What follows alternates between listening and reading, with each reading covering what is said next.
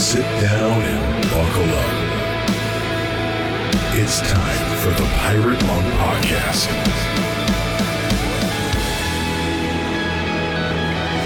Welcome to the Pirate Monk Podcast. This is Pablito, aka Paul, and I'm here with my my good brother, Rob. Hey, what's going on, Paul? Great to see you, buddy. Hey, you too, man. It's been a couple minutes. We've had some holidays um, in between the last um, opportunity we had to uh, record uh, an intro and outro to these uh, these special interviews that have been recorded. Um, it's been a little while, uh, and uh, you know, holidays are always um, you know a big deal, or in one way or the other. And uh, I heard somebody say in a meeting, you know, recently, emotional roller coaster is always. I, I like the way they put it. You know, there's always some good moments, right? Hopefully with family or some, you know, somebody celebrating with us. And there's usually always a, um, some difficult moments. And uh, I'd love to know how your experience has been. Has that kind of been consistent with what's been going on with you?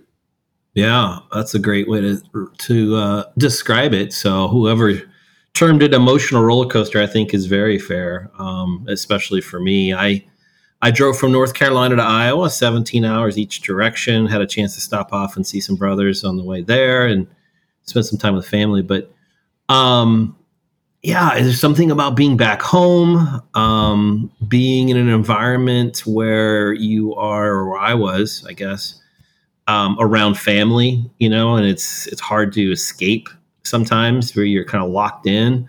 But one of the reasons I drove was to have some space when I needed it. And that was, Um, super helpful to have my own vehicle to kind of just disappear and take some time to myself. But nice. um, there's also, you know, as hard as it was at times, there were also plenty of moments for gratitude. I got a chance to connect with my adult kids, which was amazing. One gift in particular was was moving for my youngest daughter. And, mm-hmm. you know, it's not always about the amount of money you spend um, or the specific gift, but what the gift really really says. And yeah. I, she didn't use these words, Paul, but I think at the end of the day, she, she gave me that look. And the, I think what the tears meant were, um, you see me, like you see wow. me, you know me, you know that this is important to me. And she was moved to tears and I was moved to tears and we had a, uh, wow. a beautiful, a beautiful embrace. And I got to whisper in her ear. I just got to say, I love you so much. Oh, and that's amazing. Yeah. So, you know, a lot of opportunity to be grateful, a lot of opportunity to um, pay attention to my body and what I was feeling. And at the same time, um, was grateful to be back in my own place and uh, back into a routine as well. Oh, How about man. you?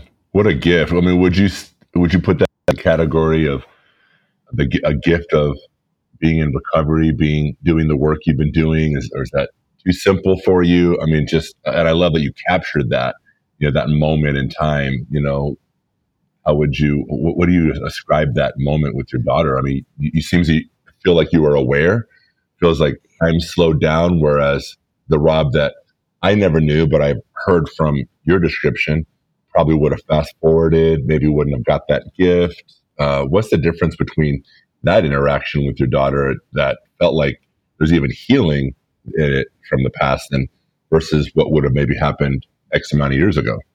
Mm, yeah. Um, well, the, the gift itself, she, she asked for this particular gift and I, I probably would not have spent the money mm, um, okay. because this, this was more than just a gift need. She needed it for college and some of the coursework she's taking. And so, I probably would have in the past, I would have just kind of been budget minded, you know, very stuck in my head um, in terms of problem solving for Christmas and, you know, staying kind of within the guidelines and the budget and so on and right. so forth. So I probably would not have purchased the gift. And then if I were to fast forward to the moment of opening, I, I don't know if I would have been present enough for her to, to just really sit in that experience with her. In other words, I may have um, pulled it off as a joke, you know, or tried to describe it as something that it wasn't. Um, and those are fun moments. Don't get me wrong. And I know a lot of parents do that and surprise their kids, but I don't know if I would have had the presence and the capability of slowing down in order to just be with her in that moment. And, and I don't know if I would have walked over and, and gave her an embrace and just, uh, let her know exactly how much she's loved. So, um, big difference for me and, and really just for the two of us and the journey we've been on together. It was a, a really pivotal, pivotal moment, not just for the holiday, but in our relationship as well. Wow. That's awesome. Did I ever tell you about my, uh, A Christmas Story, uh, gift when I was a kid? No, tell me. You guys, if you know that that movie, uh, hopefully there's hopefully there's no copyright infringes, right? But You'll Shoot Your Eye Out, you know, narrated no. by the author, uh, you know, by the the main character as an adult. You know, it goes back and uh, Ralphie and and uh, the end of that. Uh, well, you know, if you guys haven't seen it, you know, fast forward for a couple minutes. Uh, maybe you are already, you know, get to the interview. That's okay. We still love you.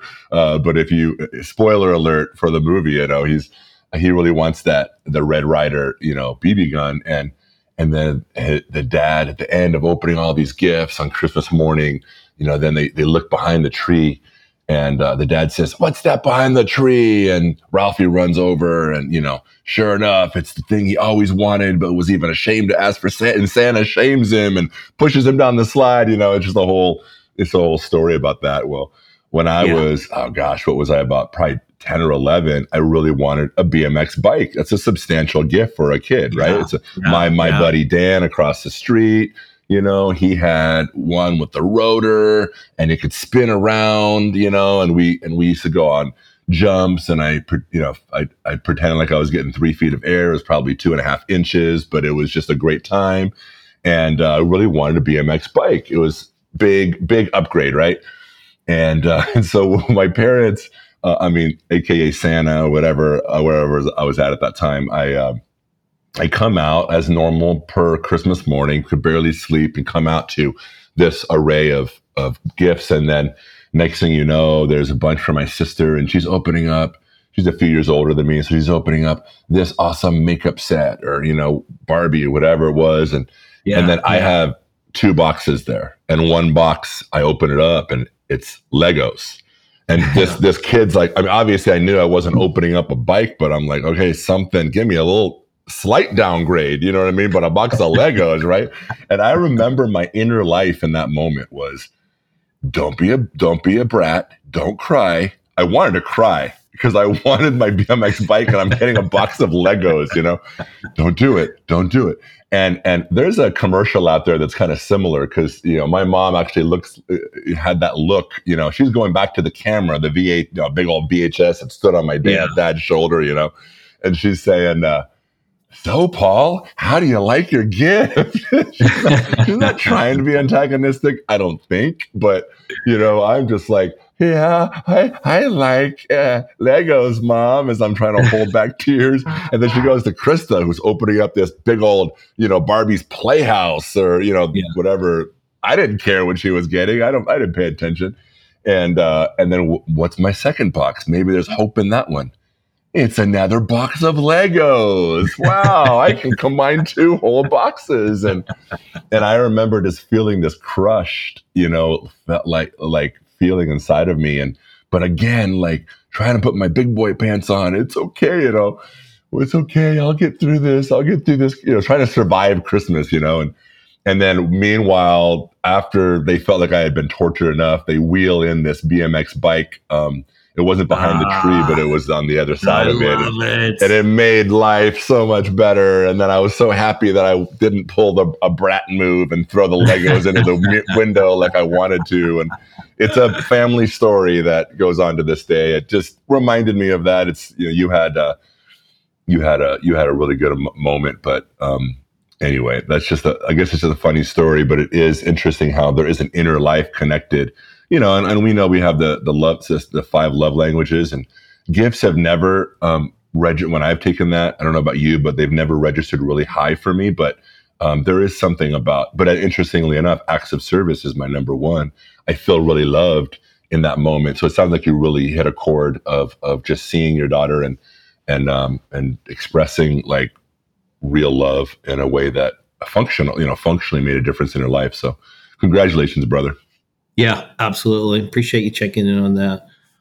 All right. Well, without any further ado, let's head over to our interview. Uh, Aaron Porter um, and uh, George Wehby, and I think is how you say his name. Great interview. Uh, welcome to the interview after this break on the Pirate Monk Podcast. Glad you're with us. You know, listening to podcasts like this one is certainly helpful to your recovery. And so are the many books that we recommend. But recovery is not something that any of us can do by independent study. None of us can recover alone. We heal in relationship. So it's crucially important for you to find a recovery community, a Samson Society group, or a Pure Desire group, or a Celebrate Recovery, or other twelve-step program somewhere where you can bring your real self and say the real truth. And there's another resource that you can draw on, one that's been extremely helpful to me over the years. In those times when my recovery is plateaued, or when I've gotten stuck, or I've started to lose ground, I've found that there's nothing like time with a highly skilled, well-trained therapist or recovery coach to get me moving again. Now, sometimes that's taken the form of a weekly counseling appointment. At other times, it's meant attending a week-long or a weekend intensive. If you're ready to take a dramatic step forward in your recovery, let me suggest LifeWorks Christian Counseling. Uh, these are good folks. The Hunters and their staff get addiction. They understand trauma, and their approach is both biblically and scientifically sound. They work with individuals and couples. They're based in Madison, Mississippi, but they can work with you anywhere, remotely through Zoom. And at various times throughout the year, they also run weekend intensives for Samson guys. To learn more, go to lifeworks dot m s. That's lifeworks dot m s. Or give them a call at six oh one, seven nine zero, zero five eight three. And we are back on the Pirate Monk Podcast. We are here with George Wehby. Welcome, friend. How are we? How are you? How are we doing? Uh, I'm doing great. Where are you located, by the way? I am technically in a town called Starrett, Alabama. It's really about forty minutes south of Birmingham. Okay. So you're not very far from me in Central Tennessee. There you go. There we you can go. Get together and you can beat me up sometime. Or the other way around. I doubt that very much. I would say I'm old, but we're the same age. But I feel like I feel like I feel older than you. I think you're you're rolling more than I am these days. Yeah, I, I do it, you know, a lot. Uh, this is what I do. So yeah, I kind of have to. It kind of comes with the uh, job.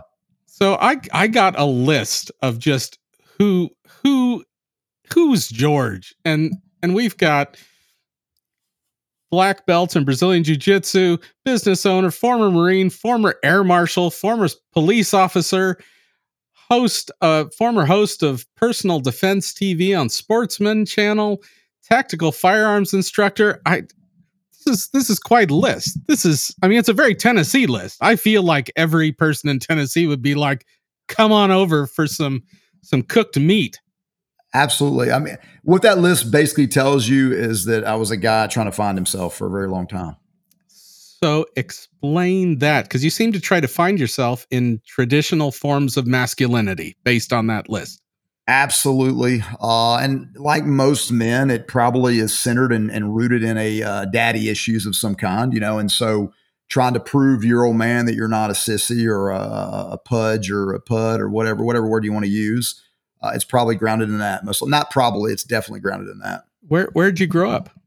I grew up in Birmingham, uh, more specifically in a town called Homewood, Alabama. It's a suburb of Birmingham.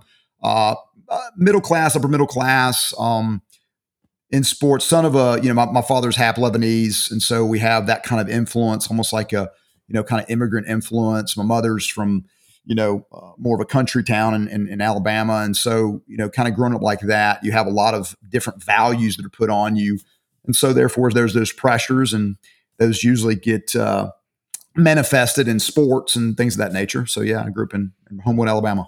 So did you, like, what was, what was that relationship like with your dad? When you talk about the Lebanese part, is that, explain that. I know some Lebanese women. I don't think I know any Lebanese men.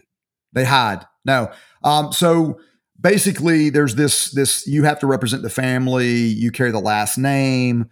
Anything you do is going to reflect on your family. And I know that a lot of people have that, but you're also in the South, as you can imagine. My father grew up in the South, and my grandfather spent most of his time in the South under the Bull Connor days with the hoses and the dogs. And so having uh, any kind of background like that, it's almost like you have to prove that you're not um, a, a dredge on society. And so you have that, that you need to produce, you need to perform, you need to stand out. And so having that pressure uh, obviously has its weight. So it's the, it's the performance pressure, but it seems like based on the directions you went, it was more activity performance pressure, not necessarily intellectual. They weren't wanting you to become a doctor as much as a star quarterback kind of a thing. Correct. And oddly, you see that my father has always viewed himself as a star quarterback in high school, one of those type things. You know, your your typical Ed O'Neill, uh, I can't remember his character. I know his actual name. Uh, was it uh, D- Married with Children? You know, uh, the Bundy. Yes, Al, yeah. Al Bundy. Was that what it was? Yeah, yeah. So having that, and so you always kind of lived, lived under the shadow of your dad's baseball career, football career, and so you're always trying to prove that uh, you're as good, uh, maybe not better, but as good. So where did that lead you as you went off and tried to prove that? Yeah. So anything is really, you're doing a lot of things to try to call back home and say, hey, I did X, Y, or Z. So you get that, oh, that's amazing, or whatever the case may be. So what it did for me is it, it drove me to obviously start, try to start my sophomore, junior year in high school playing football, because that's impressive in Alabama, uh, to make all-star teams in baseball, to, you know, try to place in wrestling tournaments, to starting to get into martial arts to show that you're tough and you're not afraid of kids that may try to bully you, to whatever the case may be. But that eventually had to morph into something else after high school, and it morphed into going to the Marine Corps and then becoming a, a cop in, in the D C area, and then becoming let an air me, marshal. Let me, let me go back to the Marines real quick. Sure. Because Army and Marines, especially as I worked with guys coming out of those, I met more guys than not that struggled with alcohol, drug addiction, and a lot of sex addiction, whether it was porn or just going and trying to hook up anytime they were off. And they really had to detox from their time in the military. What was your Marine experience to you? It's pretty much like that. Um, so you have to, you're proving once again that you're a Marine. And so you have different levels of Marine is kind of how they see it. And so you have those that are like the hardcore, and then those that are considered like pogue or just kind of office guys. And so you want to prove that you're a warrior. And so a lot of times proving you're a warrior is being willing to fight, using profanity at the drop of a hat for every single situation. Sm- Oddly enough, back then, this was in the nineties, smoking uh, Marlboro Reds and, and dipping Copenhagen and drinking whiskey and going to strip clubs. Yeah, that's part of the kind of the mentality at that time. I can't speak to it now, but it was kind of driven that that's a true Marine, that they're Uncle Sam's misguided children. I mean, that's, you know, U S M C. And so that was like, you you want to live that, that you like gore, you like seeing, you know, brains hanging out of a head, you, nothing, you laugh at it, you make jokes about it. It's just really kind of convincing yourself that you're invincible. Hmm. That's a, that's a, the, the misguided children. What an interesting thing. It's almost an identity built on we're supposed to be a little off from everybody else. one hundred percent. Which is not very helpful. No. There, but there's this correlation between us being aliens in this world. Yes. That that we as Christians are supposed to be a little off. Yes. But in the exact opposite direction. Yes. So how did you find your way from being Uncle Sam's misguided child to, wait a minute, I want to be a little off as God's child? Not of this world, right? Yeah. So, um, Yeah, that's a, man, that's a, that's a, obviously a layered story. You know, growing up in the church, I grew up, you know, basically Southern Baptist, going Southern Baptist, real conservative upbringing. Um, and then in my teenage years, I got involved in some youth ministry stuff uh, that had a lot of great activities. I went on a mission trip one time when I was seventeen to uh, Rumford, England, which is kind of a suburb of London. Uh, and so I, I kind of felt like I had this call. And then around seventeen, uh, eighteen, you start to get into relationships. And, and if you're in the wrong relationship, then it can it can guide a man off his course. We know that. We I see that. And I'm a chaplain with a men's recovery mission down in Birmingham. And and that's probably our number one indicator a guy's going to go back into addiction is if he he gets into a an ungodly, uh, inappropriate relationship. It, it's almost instant. He'll be back into addiction. So you see these patterns in men that that happen. And so that generally kind of happened. Joined the Marine Corps. God's grace, met my wife. We got married within four months. Been married, you know, twenty-seven years, going on twenty-eight years. Started having kids. So you start to become real conservative. That me being in the Marine Corps and then becoming a cop and all these other things is really about my family. So they became they became really boundaries to keep me in check in these areas. And so I started to manifest it in in, in performing in in those fields. You know, trying to get promoted and and stand out. And then also in martial arts. So those helped me to keep grounded morally. As far as spiritually, you would be in and out. You know, you'd have you'd have moments where you're you're devout. The belief system never changes, but how you walk that out did. Um, so you would have times where you kind of delve into maybe some worldly things and come back into more uh, godly things and worldly thing, kind of back and forth, ebb and flow. And that all happened for about uh, the longest time until ten years ago. And then ten years ago, I had a radical encounter uh, with the Lord when he spoke to me through the, through his word in a, in a weird scenario. And the rest has been history. I mean, it's been a wild, wild roller coaster ride since then. So let me ask you this, and we've brought this up on the show before, but we've I don't feel like we've unpacked it. Um, I was reading the book Shogun uh, maybe six or seven years ago, and something struck me from that book. Reading about Japanese culture back during the time of the samurai, I was noticing how duty was the same for everybody, whether you were a peasant or a samurai or anybody else, mm-hmm. and that you took honor from doing your duty, regardless of how big or small it was. And it, I started ruminating on that for a number of years and having conversations with people that I grew up being suspicious. Uh, I grew up in a very Christian home, and so Christianity could quickly become a duty, and duty would quickly rob the relational aspect of who God wanted to be as my daddy. Mm-hmm. But then by throwing out duty, if it's duty, it's bad. Duty is bad. Mm. We lose the aspect of, no, no, wait. We've been given duty not as a burden, but as a gift to say, I have done this for my children. I've earned this money. I cooked this dinner. I took them to their doctor's appointments. Li- every little thing, every little duty by which we serve those that God has put in our life is something that God gave us to, to feel that sense of purpose and honor. And it doesn't have to be big. Yeah. So speak to me, because obviously coming from the Marines, the police have a version of that that's different, but a version of that. And how that kind of goes into your blueprint idea of the purpose of manhood. Yeah, great. So when you were talking about, you know, kind of going through that, walking through duty, I couldn't help but think about like the third chapter of Colossians, seventeenth verse, twenty-third verse, where it talks about do everything in the name of the Lord Jesus and giving thanks to God the Father in him and through him, right? And so it's it's this concept that I'm doing it in his name. So this duty is really a duty to glorify God.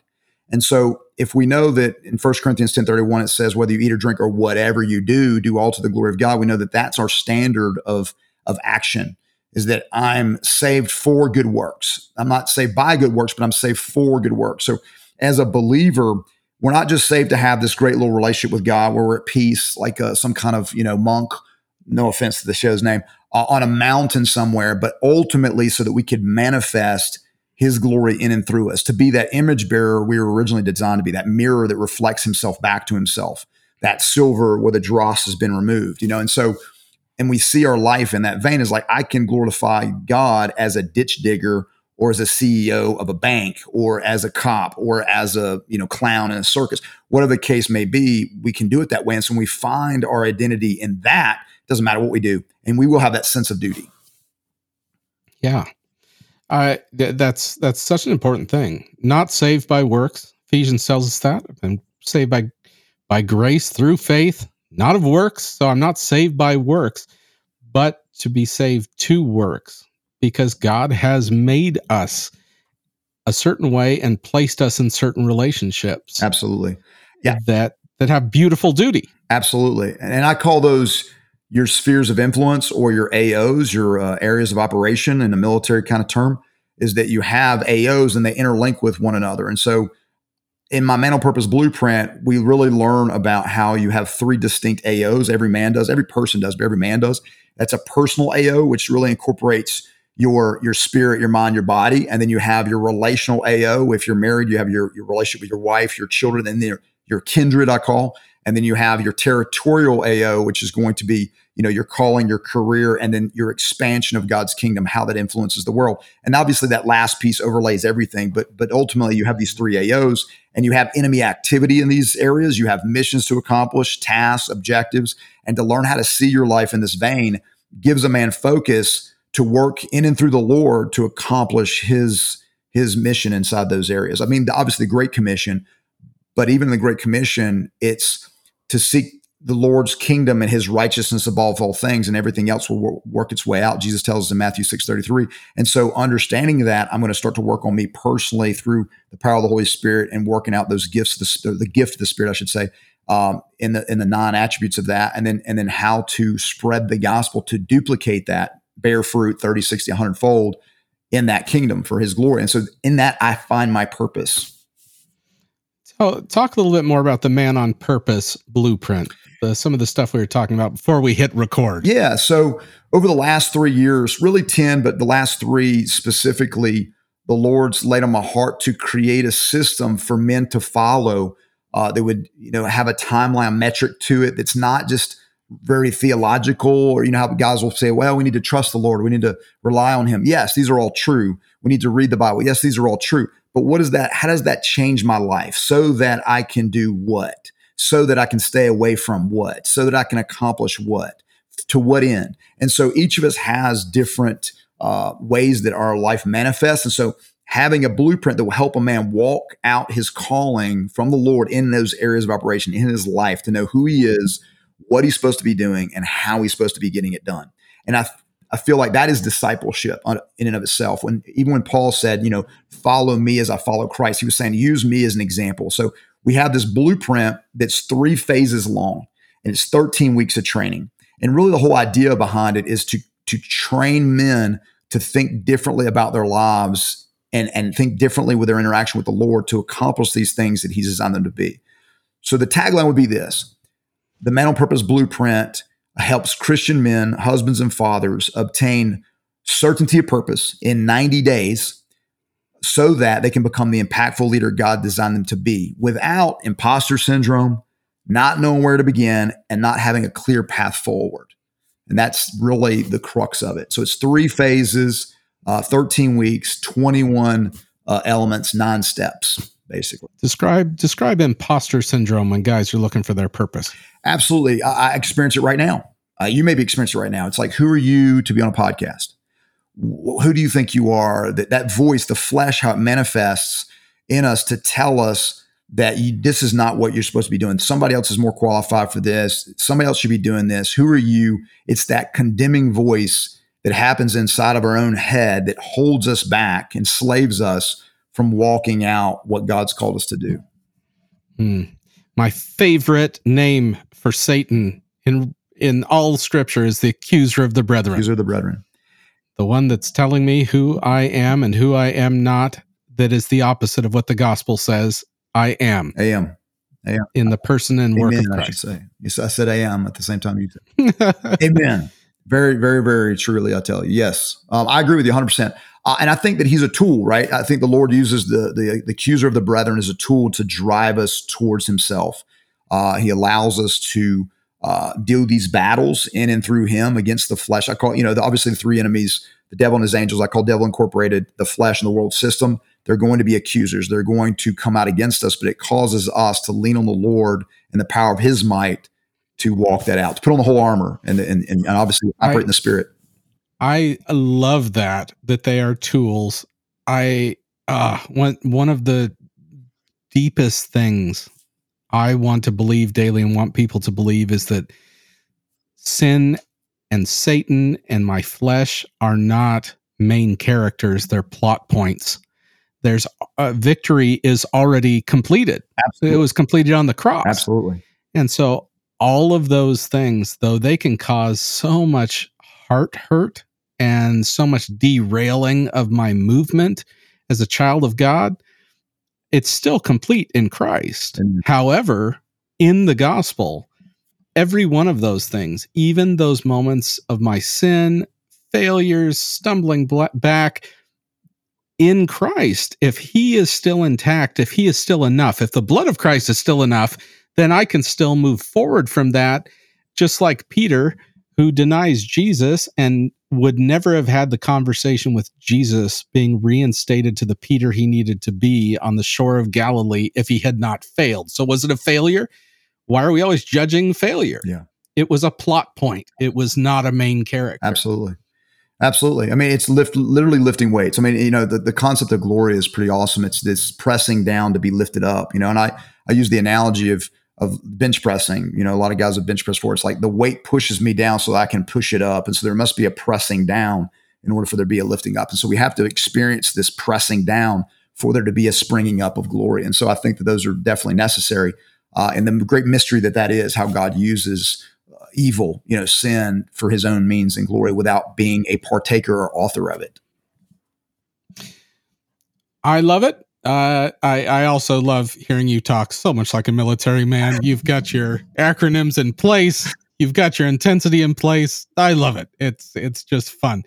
And honestly, for a lot of guys, that feels really necessary. They, they need that. Um, there, there is not a, a friend of mine worked on a book for a long time that I don't think he ever finished on men's initiation throughout the world, throughout history, mm. and how most cultures had a moment that you did something and you were declared by the community to be a man. Yes.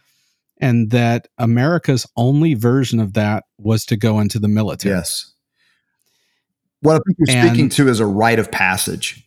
You yes. have to have this rite of passage. And, and oddly enough, you say that in, in the Man on Purpose Blueprint, I have what's called a crucible, and we use that crucible, that thirteen-week process that we walk in together through that. You, once you graduate the crucible and you've learned the Man on Purpose Blueprint, you now are a Man on Purpose user, and you can, you know, use this the rest of your life and show others how to do it and things like that. But there's, to your point, that's that's one hundred percent. That's why I did all the things I did. Everything of those things that I wanted and desired was for once I completed them, for it to say, you have sustained that which you were looking for. You've attained it. And it always left you wanting. I was like, ah, is that it? Yeah. What's next? And and part of that is because every other culture was set that it was declared by the community, by the father.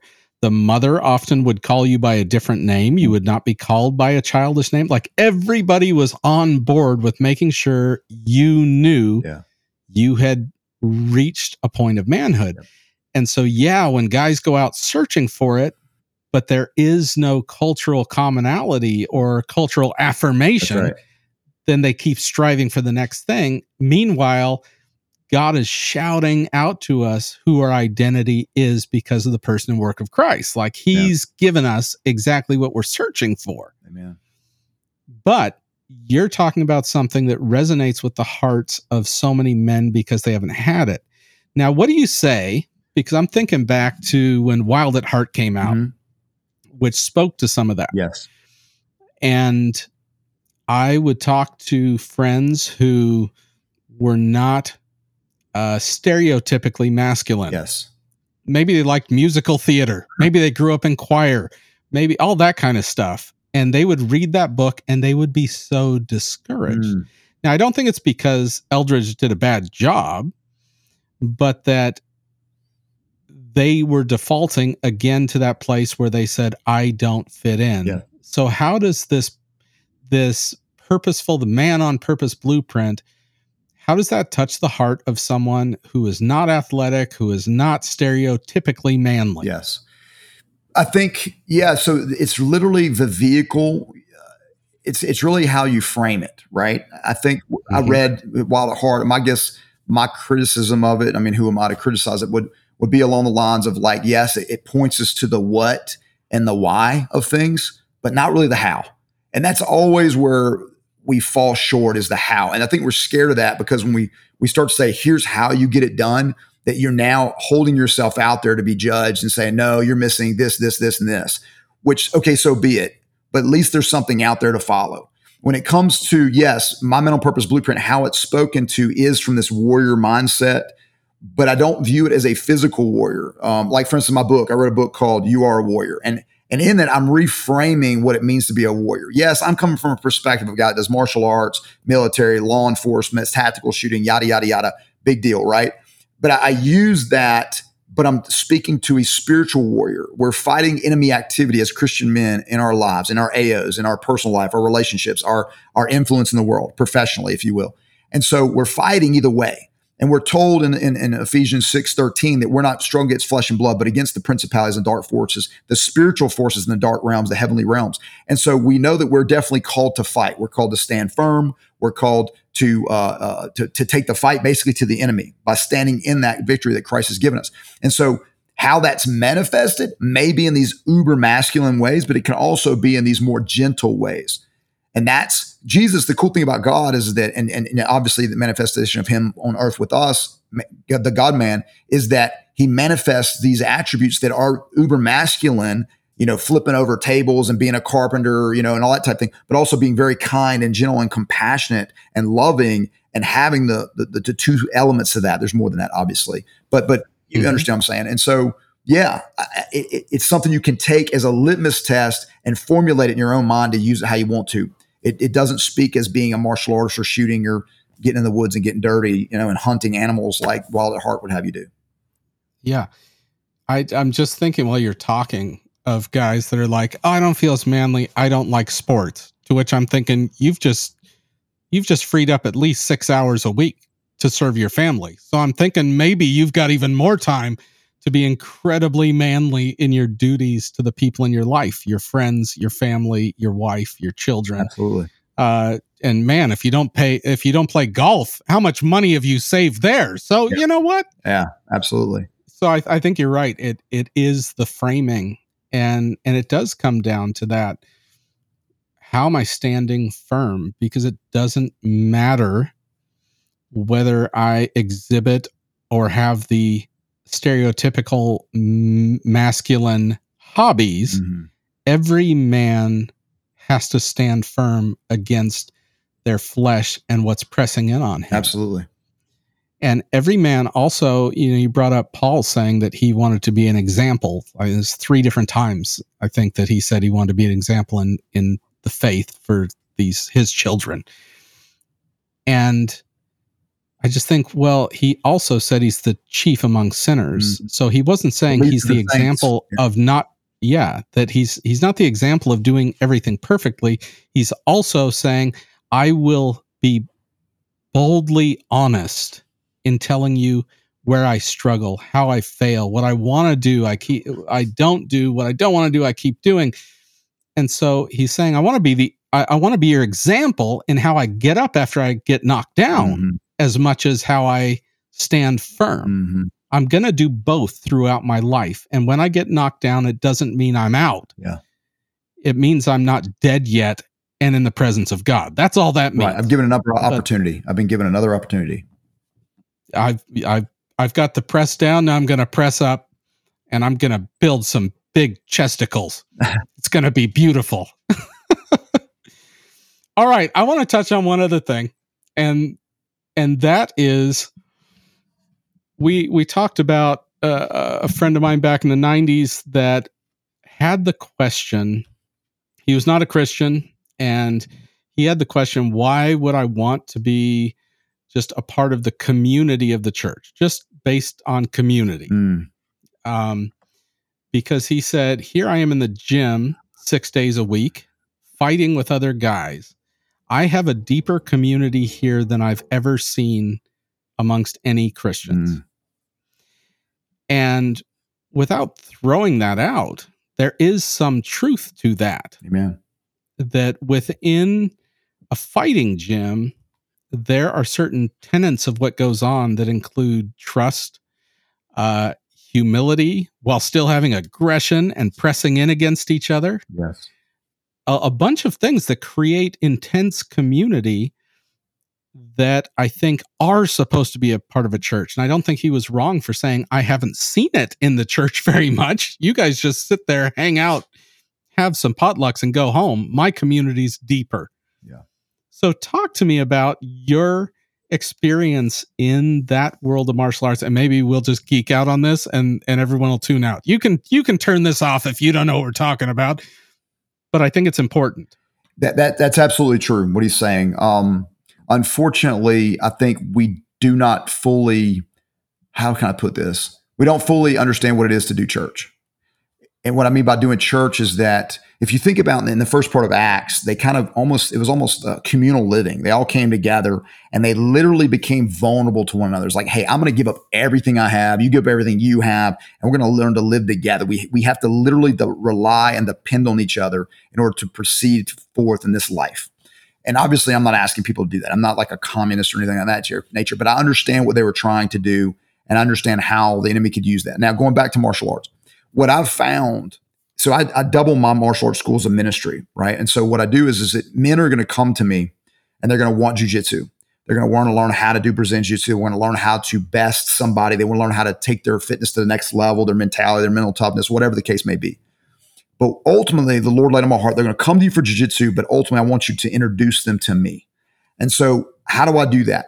We earn credibility with one another through our vulnerability. We're very vulnerable with one another. We get in very awkward positions. I trust that you're not going to take advantage of it, especially when I signal that, hey, I give up, you've bested me.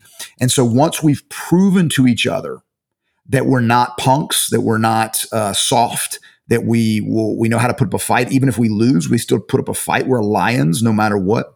That at the end of that, if the strongest guy in that environment can now become emotionally vulnerable, everybody goes like, wait a second, I can share in this vein.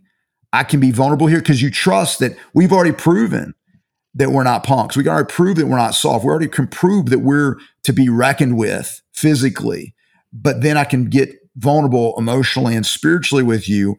There's that trust factor that gets carried over and it deepens that relationship. And that was something the Lord showed me that once we've gotten past that, like towards the end of my class, it's like, okay, guys, can I share something with you guys? I want to bear burdens here is that I'm struggling with this, this, and this. And once somebody like myself does it, who's like the chief does it, it's like guys are more free to go like, you know what, man? Wow. If he's going to do it, I'm going to do it. And there's such growth or such connection, and the church should be doing this. And I think that's what scripture speaks to. But instead, it becomes almost a job interview to who is the best Christian and who will be hired as the best Christian. And that's why people, I think, run from it. They want nothing to do with it. You have to walk in there as like this. It's almost like Top Gun, the scene from Top Gun when they're all looking around like, who's the best? That's how churches and a lot of men's groups and churches are. It's like guys don't want to share their true vulnerabilities because you're less of a Christian than I am. You just proved it by what you're sharing. When that guy's struggling with things way darker than what that guy's, you know, uh, confessed.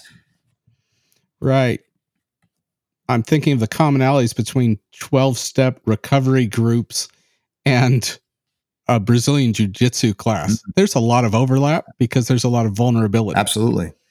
When when you roll with people, it's great to roll with people that you can beat so that you can practice things like, hey, I know I can get in this position and work on this and I can I can do it.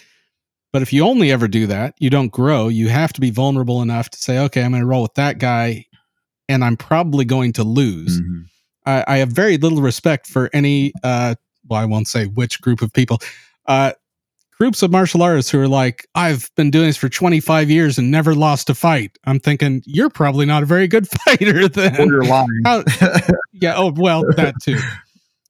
But it it is that vulnerability of saying, I have to. I have to put myself in the position to lose, which in the emotional uh, intimacy realm is I have to be able to speak of things that I'm afraid you'll lose respect for me, that you'll judge me, that I'll be on the outs. I have to put myself there so that I can receive. We, we in our gifts are the various manifestations of God's grace. Mm. We receive the physical grace of God when we see a man not flinch, mm. when we're honest, mm. when we, quote, lose. Mm. But when we lose, that makes us stronger. Mm-hmm.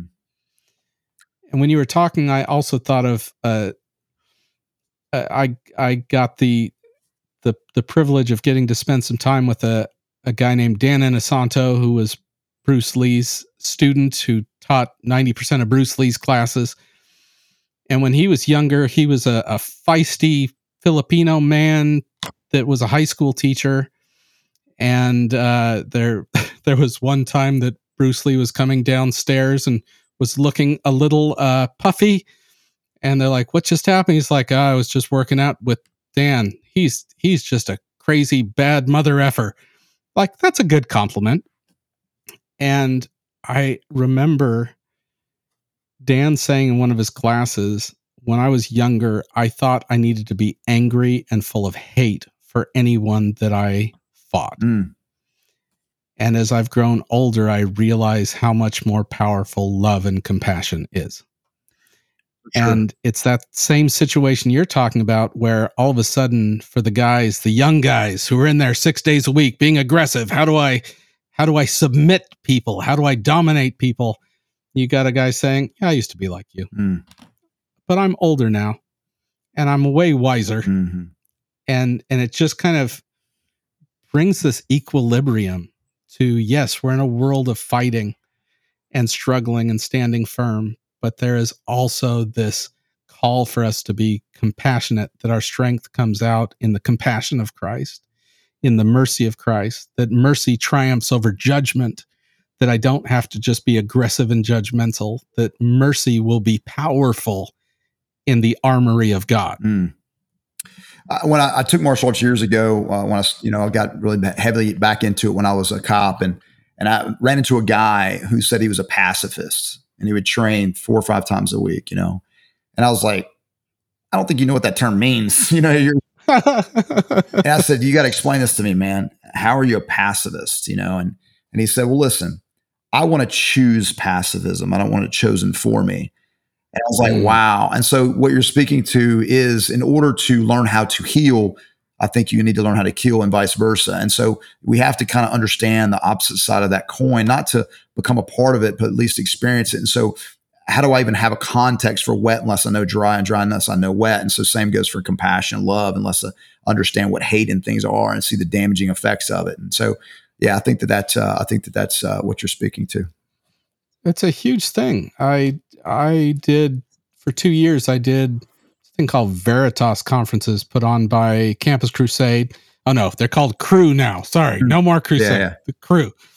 But they did Veritas uh, conferences at colleges, and two years I did one on uh, Christianity and the martial arts, which was basically pacifism versus participating in something where you learn to choke people and break people's arms and punch them in the face. Right.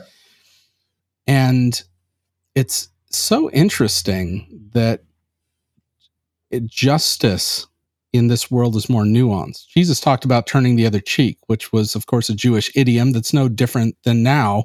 That was a slap in the face. It was a verbal thing. That's right.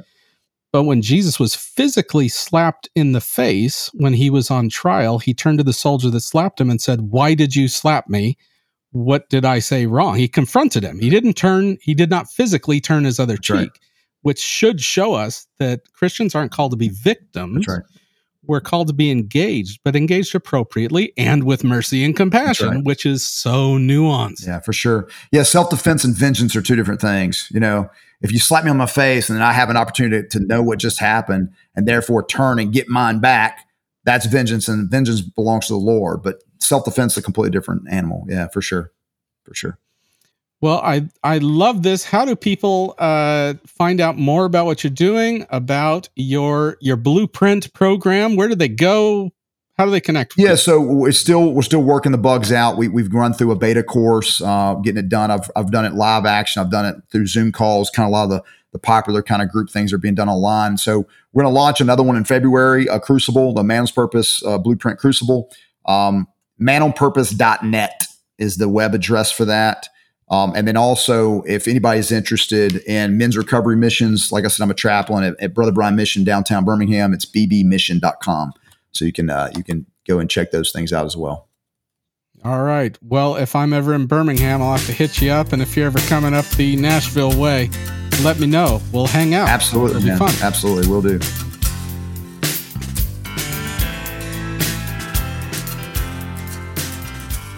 Well, welcome back to the Pirate Monk Podcast with Pablito and Rob. Um, hey, Paul. Great to uh, great to be with you. And interesting interview with George Wehby and Aaron. I, I'm really interested in, in maybe what stood out to you as you reflect on uh, the conversation. Absolutely. Thanks for asking. Um, I really, I thought it was intriguing, uh, and, and it was it was helpful for me to recognize how um, he spoke about trying to pursue, be the stereotypical man uh, that's earning his dad's approval, by the way. He talked about having some father wounds, and and by doing the stereotypical manly, masculine kind of activities. A guy that sounds like he could beat people up. You know, he's he he he teaches jiu-jitsu and uh, uh, Marine Corps, um, uh, and and just other, you know, shooting. Uh, uh, uh, Mar- what do you call that when it's when they're expert, you know, marksmen, yeah, marksmen, you know, things that he was talking about there, and and and just really, you know, you know, Michael Cusick talks about surfing for God, and and I just felt like he kind of talked about he was surfing for dad's approval, mm, you know, uh, he's going, yes. he's trying to be. I think the top, the concept of, and hopefully this isn't too different from what I just said, but the, the concept of what is a man, hmm. you know, what does it mean? I recognize that I am male and I am a man, and I, uh, you know, speaking for him, speaking for myself, speaking for you, but I know for my, in my story, like, what does it mean to be a man? I didn't, I remember, you know, maybe being the age that other people said I'm an adult or I'm a man, and I didn't feel like a man. I didn't, uh, you know, and, and so that really stood out to me, the The idea of having rites of passage. I love that part of the interview where they said, how do we initiate somebody into manhood? Whatever that looks like, right? Whether it's the typical, I need to be able to beat somebody up and like sports, you know, and all the other things that are stereotypical, or maybe it's not. Right. Either way, how do I get initiated into feeling like I am? Maybe it's a version of feeling like I'm enough, feeling like I am enough of whoever God made me to be, et cetera. So how about you? What's anything sticks out from that? Well, I, I, the idea of not being initiated into the masculine journey um, yeah. is very much part of my story. Um, mm. I, I would just say every part of every major transition in life, um, you know, starting from age ten, Uh, you know, where I discovered porn and masturbation, to having my first job at age fourteen. Um, you know, my first motorized vehicle was a moped at age fourteen, and then nice. my first car. I mean, every significant stage of life, I discovered that on my own. Um, wow. I had I had some uncles, so my my mom's brothers were part of that, and I'm super grateful. Um, they have been they have been blessings in my life, but no real intentional um, mm-hmm. transition or initiation to the masculine journey. And I, I feel like a lot like what George described, I feel like a lot of my life, even into my twenties, thirties, and forties, have been, have been chasing a version of what I never got. Um, oh, yeah. Only to, yeah, only to find myself in a space where now I have to give that back to myself, or or find a way to uh, to integrate that with other men, particularly men that I've I found in Samson, like yourself. Yeah, I appreciate that. That's a that's great. What, um, yeah. So you talk about, you know, being in community, being known, you know, uh, by men like myself and others, and during this journey, um, any what I have found myself um, at times. And I've helped, others have helped me become aware of certain moments in my journey. Maybe I just, you know, I'm thinking about asking a woman out, or I'm planning a date, or whether I'm thinking about a career change or whatever. And I'm thinking, this is a question I wish I could ask my dad, um, or I wish I could. And I still have my dad with me, but I, I guess what I'm trying to say is I, I wish I, somebody could help me with this. And I don't have that history of going to somebody and feeling like I could go to, to a sage or go to somebody who would understand and would connect with me on more than just that, well, just do that kind of a level. Can you relate to that? And, and if that's, if that's, if that's the case, what have you done in those moments when you, when you weren't used to having somebody to go to, and now you're, you're trying to be a healthier adult, you know? Yeah. Thank you for asking that question. And the, the answer is, yeah, I find myself in that spot a lot. Um, and so, you know, first of all, I end up asking other brothers, um, mm. you know, weigh the wisdom of my friends. But three years ago, I, I joined a kind of a local Bible study. It's kind of an East Coast version of uh, John Eldridge's group. This group happens to be called Zoe. They're based out of North Carolina. But uh, long and short of it is I specifically started watching for men who were ten, twelve, fifteen years older than me further down the road, knowing that that was a gap in my own life and something that I desired and deeply needed so that I could get closer. So I, I just I just went out of my way and asked these three men in particular and said, would you be willing to bring me under your wing? Would you be willing to mentor me? Would you be willing to just teach me about life at the next stage? Wow. Because I, I, I don't have it. Um, I haven't had it. And And for the last three years, these two individuals, one in his late fifties, one in his late sixties, um, have been willing to just open up about life. And and of course, they, they're humble enough to to describe not all of their, you know, successes, because they've had mm. just as many failures as, as the next guy. Yeah. Um, but more importantly, what they've learned from them. And and so I've leveraged, you know, men like that in my life. I've leveraged other brothers that I've met along the way. And Um, have started to piece together not only what I need, but then have enough mileage under my tires that I can now offer that back to other men as part it. of their own journey. Yeah. I love it. Yeah. Step twelve, you know, is, is giving it to the next person.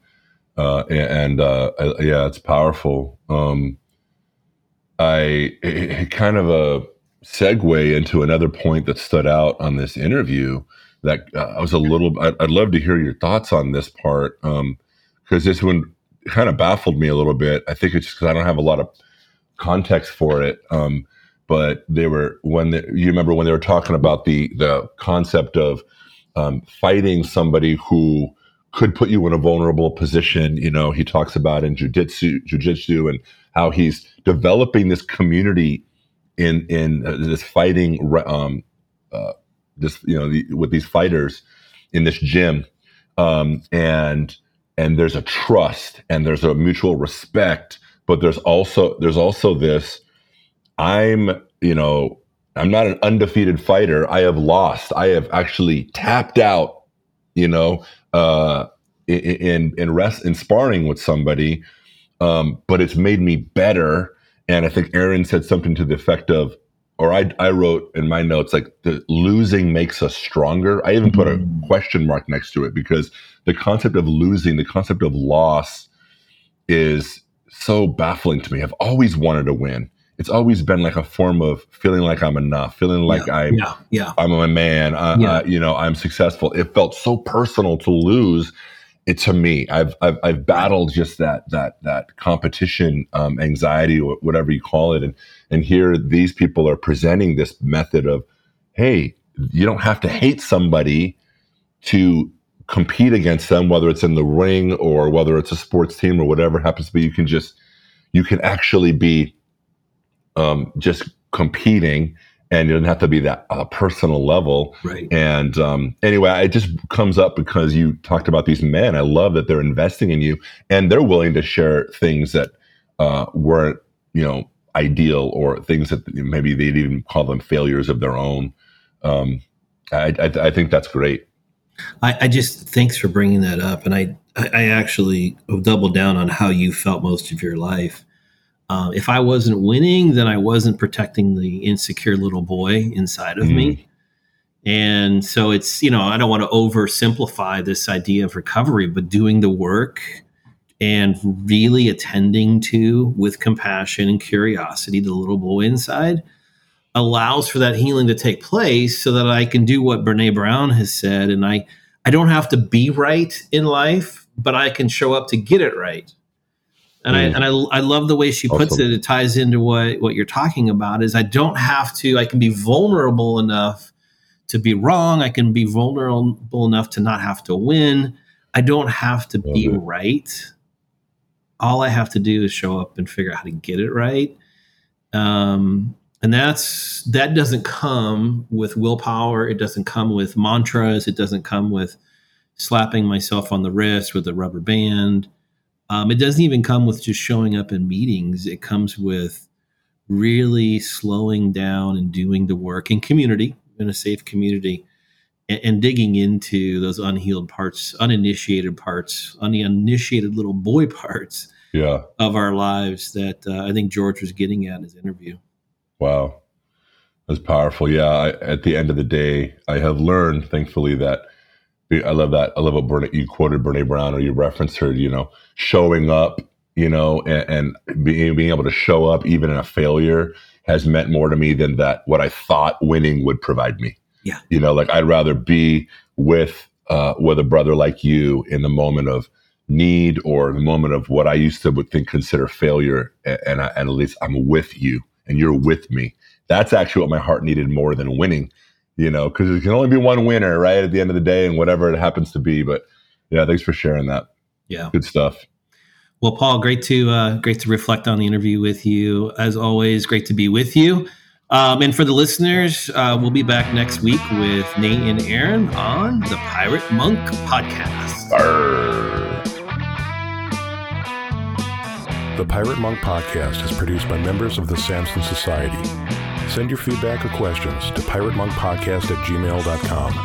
Please give us a five-star review on iTunes and share the podcast with a friend. For more information, please visit samson society dot com.